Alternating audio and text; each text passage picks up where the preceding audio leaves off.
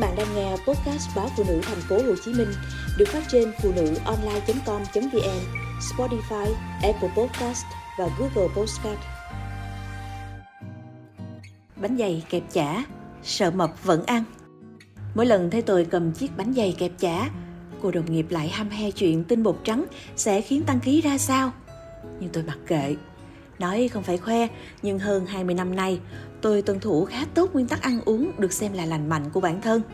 Như không ăn no quá và chỉ ăn đến khi cảm thấy no khoảng bảy mươi phần trăm thì dừng. Ăn nhiều thức ăn, hạn chế tối đa tinh bột. Không uống các loại nước đóng chai, trừ nước lọc. Nhưng bù lại, tôi có đam mê bất tận với nếp và các món làm từ nếp như xôi, bánh tét, chè và bánh dày kẹp chả. Chắc các bạn biết chiếc bánh dày trong câu chuyện Sự Tích Bánh Chưng Bánh Dày chứ. Đây là món bánh trắng, tròn, tượng trưng cho trời mà người con trai thứ mười tám của Hùng Vương, Hoàng tử Lang Liêu đã làm ra dưới sự mách bảo của thần linh. Nhờ đó, Hoàng tử Lang Liêu đã được vua cha truyền ngôi. Bánh dày được làm từ nếp cái hoa vàng vo sạch, ngâm với nước ấm khoảng từ năm đến sáu giờ, vớt ra thúng để ráo, rồi đồ thành xôi. Nếu muốn bánh trắng thì ngâm nếp với nước trong. Nếu muốn tạo màu cho bánh, có thể ngâm cùng các loại nước ấm đã được pha màu tùy thích. Khi xôi chín, ta chia thành nhiều phần nhỏ, đặt trên nền thớt có bao lót. Đặt mẻ nào thì dơ cao vồ, nện mẻ đó. Vừa nện, vừa lật đến khi xôi nhuyễn thành khối dẻo mềm, thì ngắt thành từng khối vừa, về tròn, rồi đặt trên lá chuối. Nếu các loại bánh khác được bán theo số lẻ, thì bánh dày luôn được bán theo cặp.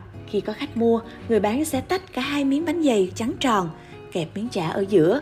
Miếng chả này không cố định loại nào, mà có thể là chả lụa, chả quế hay chả chiên, tùy theo người bán và tùy theo người mua. Kích thước của miếng chả cũng vậy, tùy giá tiền mà người bán sẽ cắt lát chả tương ứng. Bánh dày được làm từ bột nếp, không có gia vị, nên vị ngon của món ăn sẽ đến từ miếng chả ấy.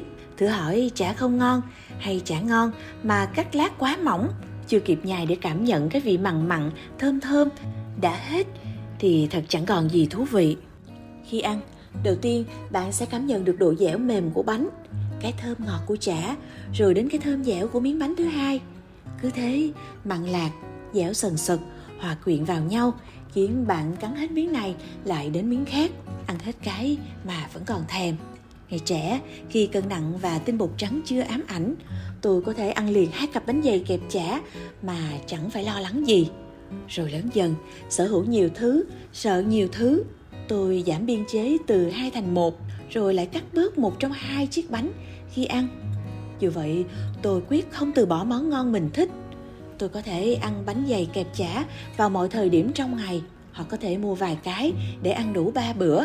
Những lúc như vậy, cô đồng nghiệp ngồi gần lại thở dài cùng bài ca: "Chị đang nạp quá nhiều tinh bột trắng đó." Thú thật những lúc ấy, tôi cũng có chút chột dạ.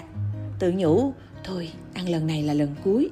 Nhưng vài ngày sau, khi ngang xe bánh mì Hà Nội nào đó, tôi lại tạt vào, tậu một em bánh dày kẹp chả với tâm thế: còn ăn được là còn có phước.